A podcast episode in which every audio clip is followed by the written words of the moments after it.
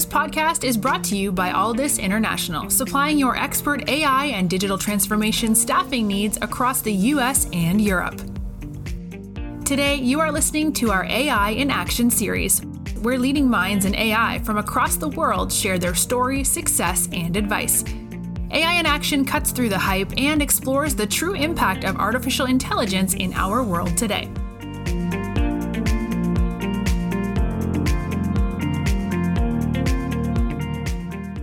You're listening to AI in Action. I'm your host, JP Valentine. Our guest today is Sivan Bercovici. Sivan is the CTO at Karius.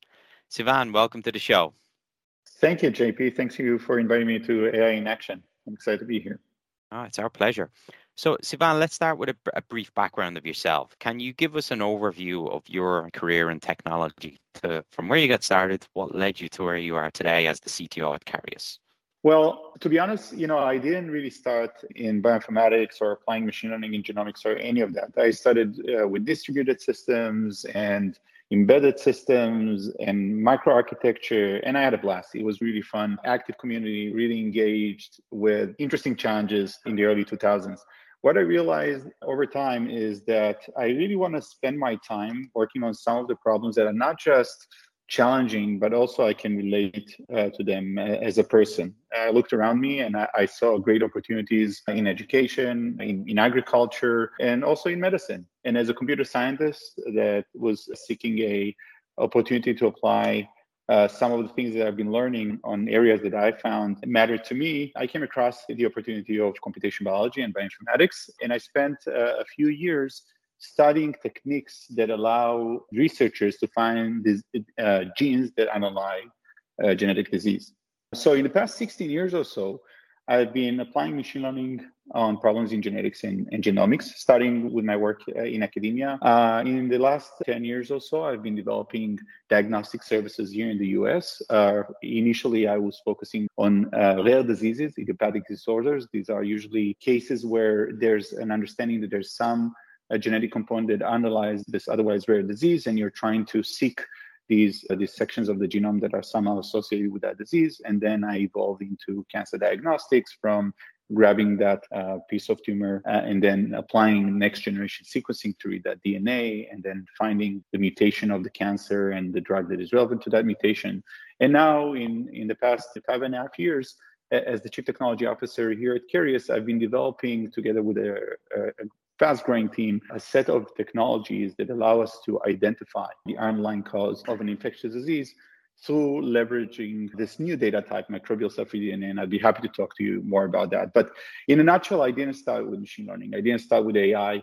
I started with a deep passion to invest my time in solving problems that really resonated with me and and this journey has been uh, super amazing and satisfying. I'm, I'm still surrounded by by really smart people uh, that have a similar passion. So every day is an exciting day to, to uh, embark on yet another ai journey into areas that resonate with us here at Karius excellent. I appreciate the overview and the detail. It, it's certainly helpful to hear uh, the mix of background and, and what led to the, the idea behind Karius. So you, you touched on it there, what the mission of Karius is.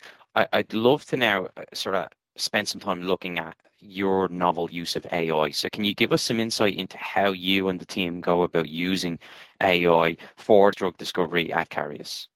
So, just as a reminder, Karius is an infectious disease diagnostic company. We span out of Stanford, where we were actually investigating transplant patients. And when we were studying these transplant patients, we realized that among all the pieces of DNA that are floating into these patients, there are unique new molecules, microbial cell-free DNA, that is also floating in, in patients' blood.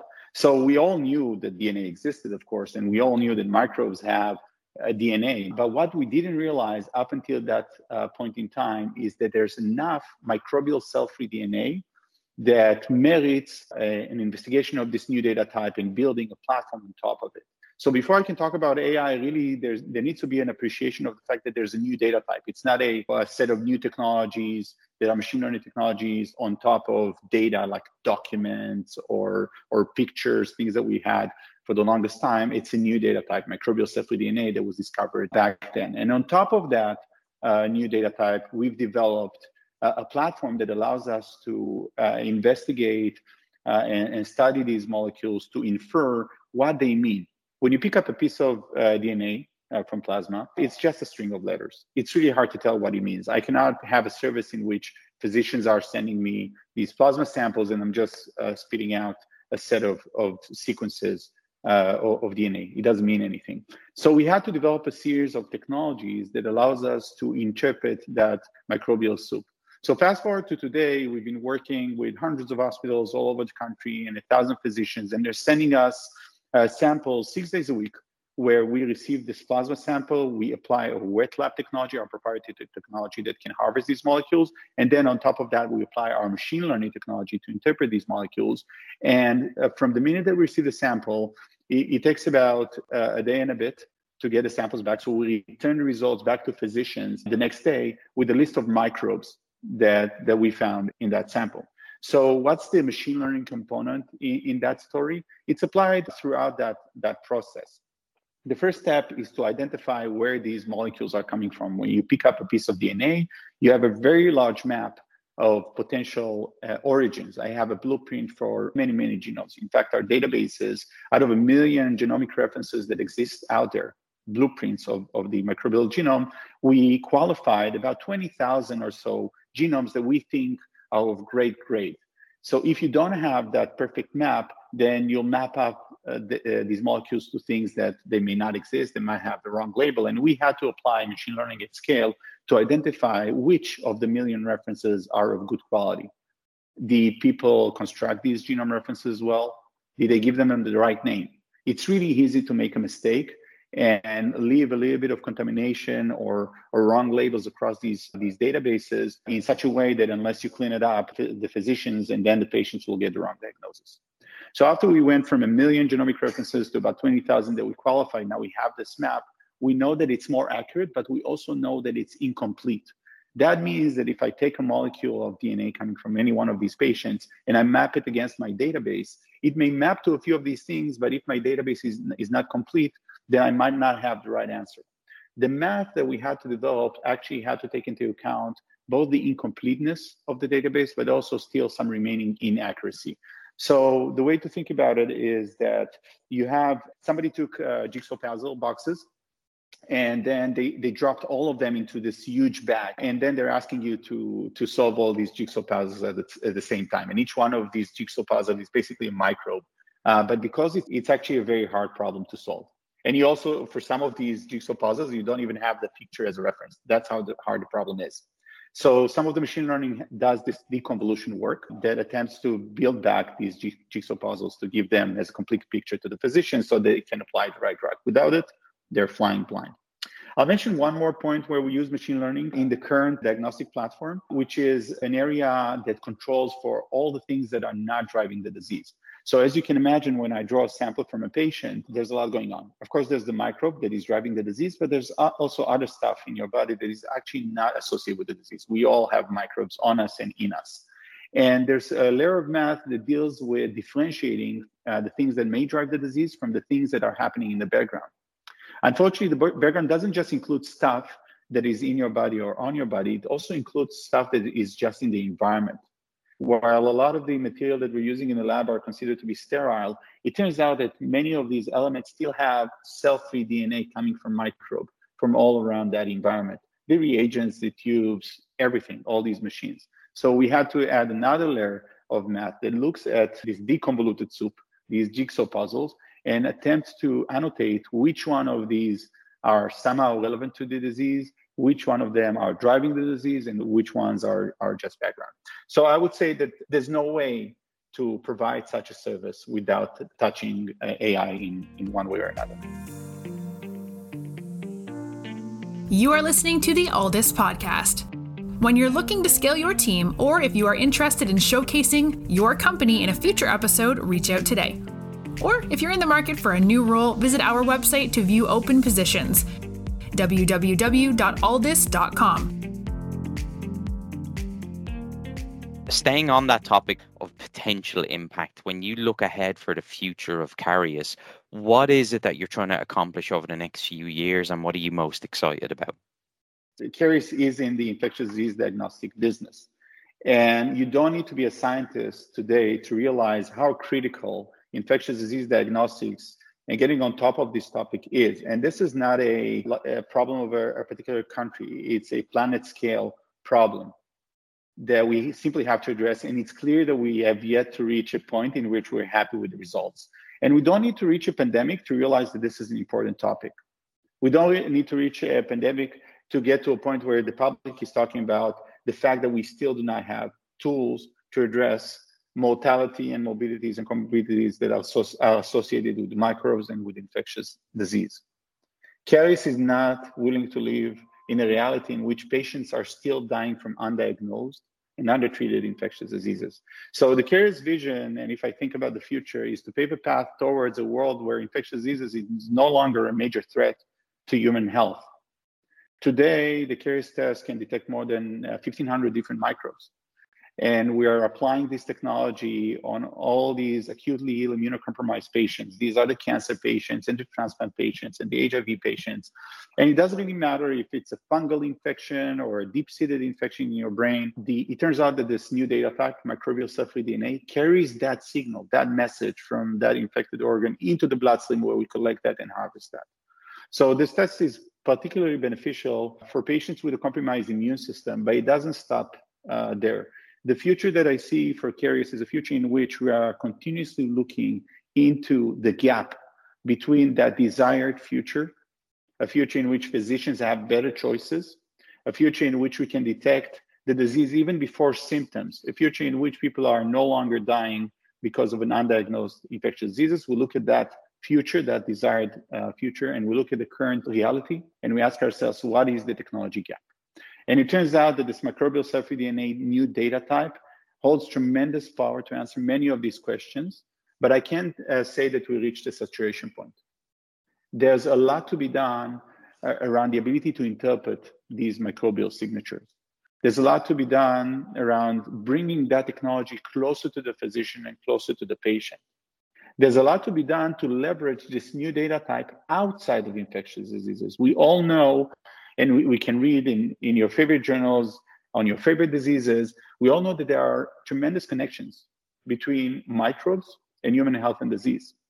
It doesn't need to be related to infectious diseases. It can go way beyond that. It can go into cancer and response to therapy, in autoimmune disease and neurodegenerative disease and, and liver disease. Any disease you pick up or most of the diseases that you'll pick up, you can absolutely go to your favorite search engine and find a connection between that disease and microbes.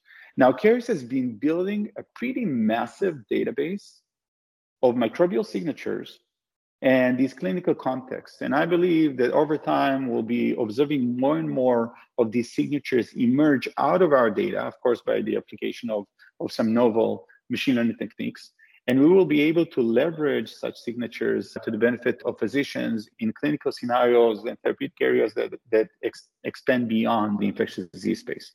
But I would say that in the three to five years, you'll see Karius delivering more and more technologies that simply solve more problems. We will see people leveraging this technology or set of technologies to provide better care to bring people back to health. We will probably be seeing the application of these technologies earlier and earlier in the diagnostic journey of, of patients, especially in these immunocompromised patients. And then beyond that, I strongly believe that over time, given the massive database that Karius has created around the microbial world, we will be able to identify new connections between microbes and human health and disease, expanding beyond infectious diseases, and I believe we will be able to leverage that signal to provide better choices to physicians outside of infectious diseases as well. Sivan, final question for me then. I want to get some insight into the, the growth and opportunity that exists at Karius. Uh, for our audience who are listening, many of whom are, who are interested in this field, what sort of career opportunities do you see at Karius over the next year to two years and, and the types of people that you're going to need to hire?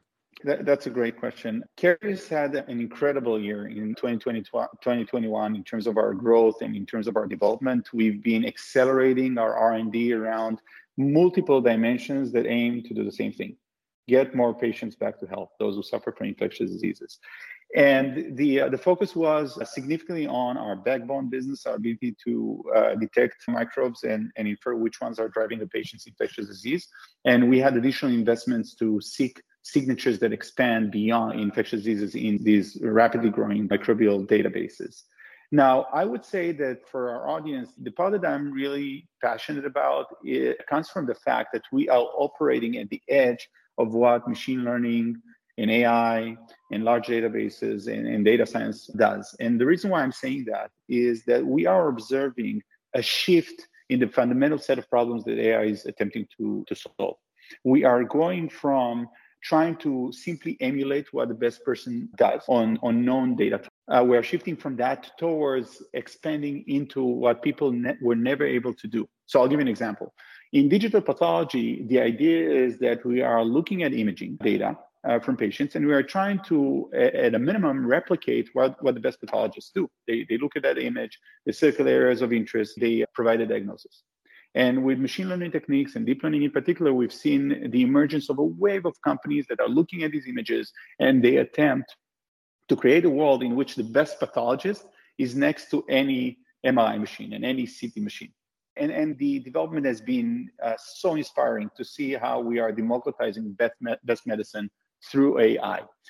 The next wave that we see, and, and I believe that Karius is part of that wave, is the application of AI that expands beyond what the human mind uh, can do. So it, even, even if we take a thousand physicians that are the best physicians in infectious diseases in the world and provide them the data that Karius holes, they will not be able to interpret what that means. Unlike the images where you take a really good doctor and, and they will be able to interpret that image, if we provide this new data type to physicians, it's, it's just too complex, it's just too big.